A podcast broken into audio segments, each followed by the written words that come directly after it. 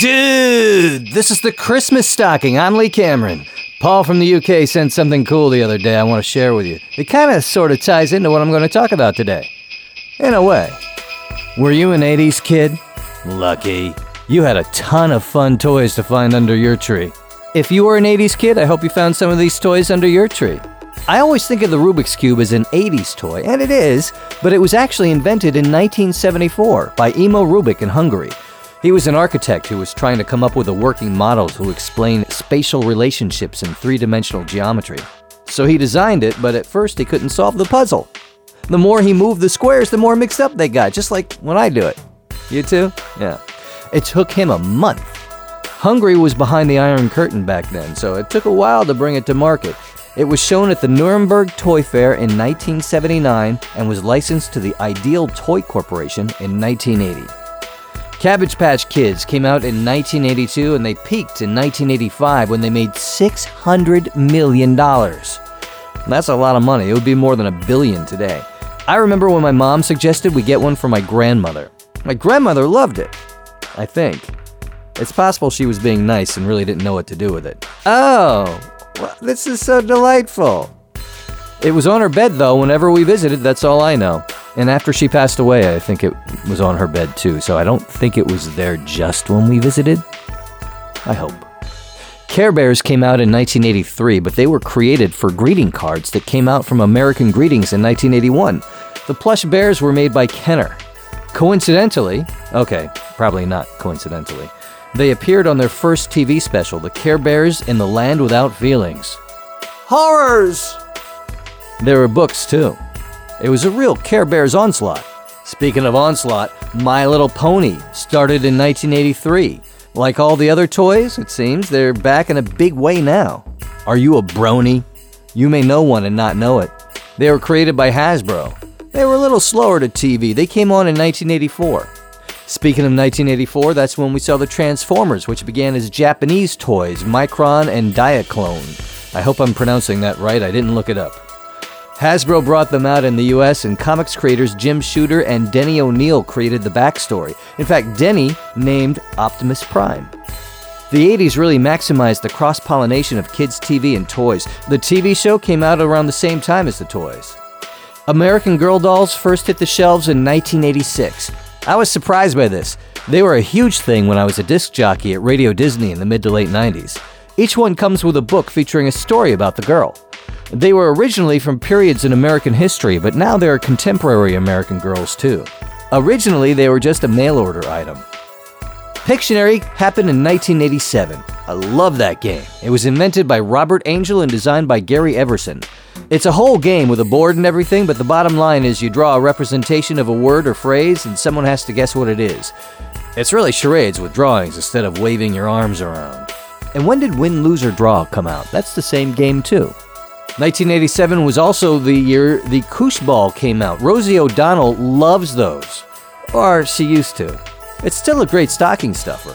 We first saw Teenage Mutant Ninja Turtles toys in nineteen eighty-eight. They were based on an independent comic by Kevin Eastman and Peter Laird that began in nineteen eighty-four and was a huge hit in spite of it being black and white and independent. I mean, it was a pretty small print run when it started. They hit it big when a licensing agency came to them. It started with a role-playing game and lead figurines in nineteen eighty-six, then a cartoon series which led to the action figures in nineteen eighty-eight. And they were huge. Uh-oh. It's time to shift gears. This is Chris Rupp featuring the Hound and the Fox and their rendition of Infant Lowly, Infant Holy. I hope you like harmonies. This is the Christmas stocking.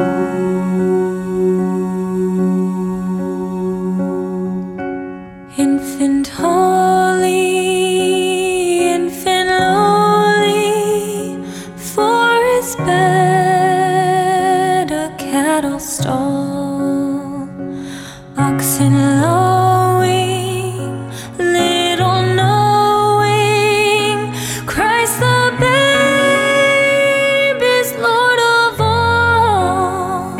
Swift are winging, angels singing, Noel's ringing, tidings bringing, Christ the babe. is Lord of all.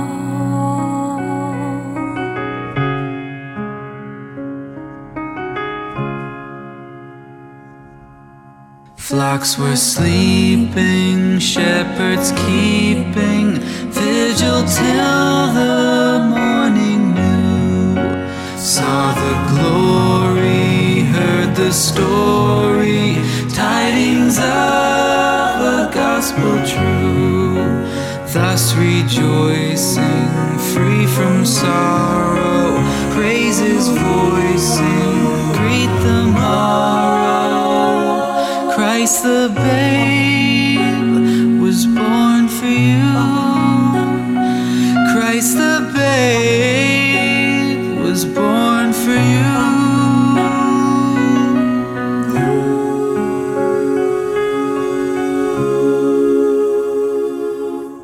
Stars were gleaming, shepherds dreaming, though the night was dark and chill. Angel story, manger glory, shepherds heard it on the hill. Ah, that singing, hear it ringing, earthward winging, tidings bring.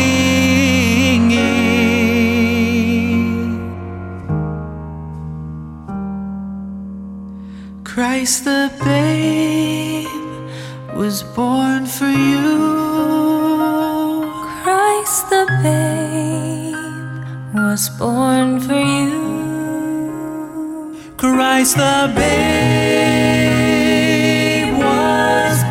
born for you. you.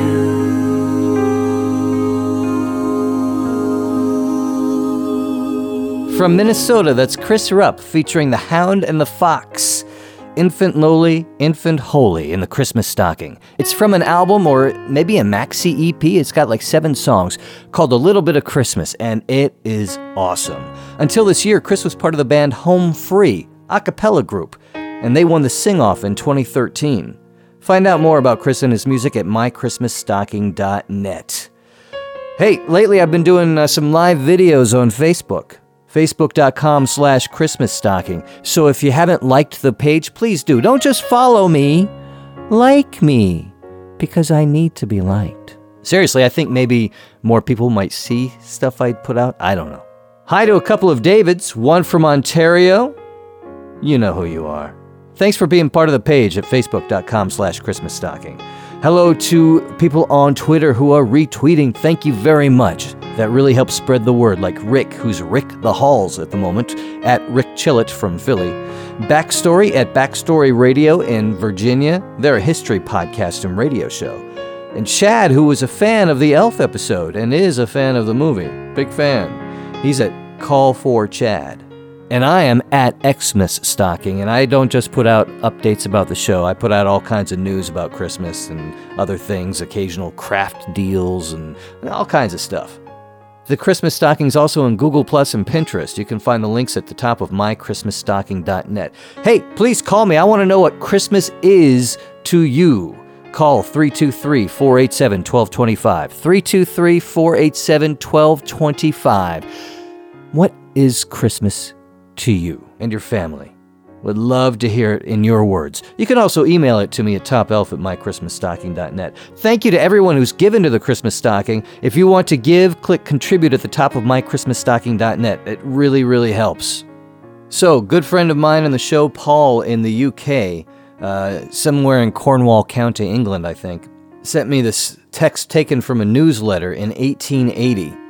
And since this was about the eighties, I thought it would just fit in perfectly here. I know, it was the nineteen eighties. This is eighteen eighty, but it's interesting to see how much has changed and how little the perspective has changed.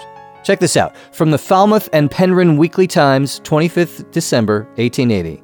As our little periodical reaches the homes of our readers, the sounds of Christmas preparations will be predominant. It is not easy to make the festive season an old-fashioned one. We go so fast now, what with our electric telegraph, our telephonic connection, our steam. We cannot if we would be quite too awfully old-fashioned. I'm not sure what that meant exactly, but I tried to give it to you the best I could. Still, we try our best. We hang the mistletoe and decorate our houses with the holly, the fir, myrtle, laurel, et cetera, and sit before and around the biggest fire we can manage on our hearths while toasting our toes. We toast each other and wish present and absent friends a Merry Christmas. By the way, Merry Christmas in England in eighteen eighty. Just wanted to point that out. Thanks for sending that, Paul. I really appreciate it.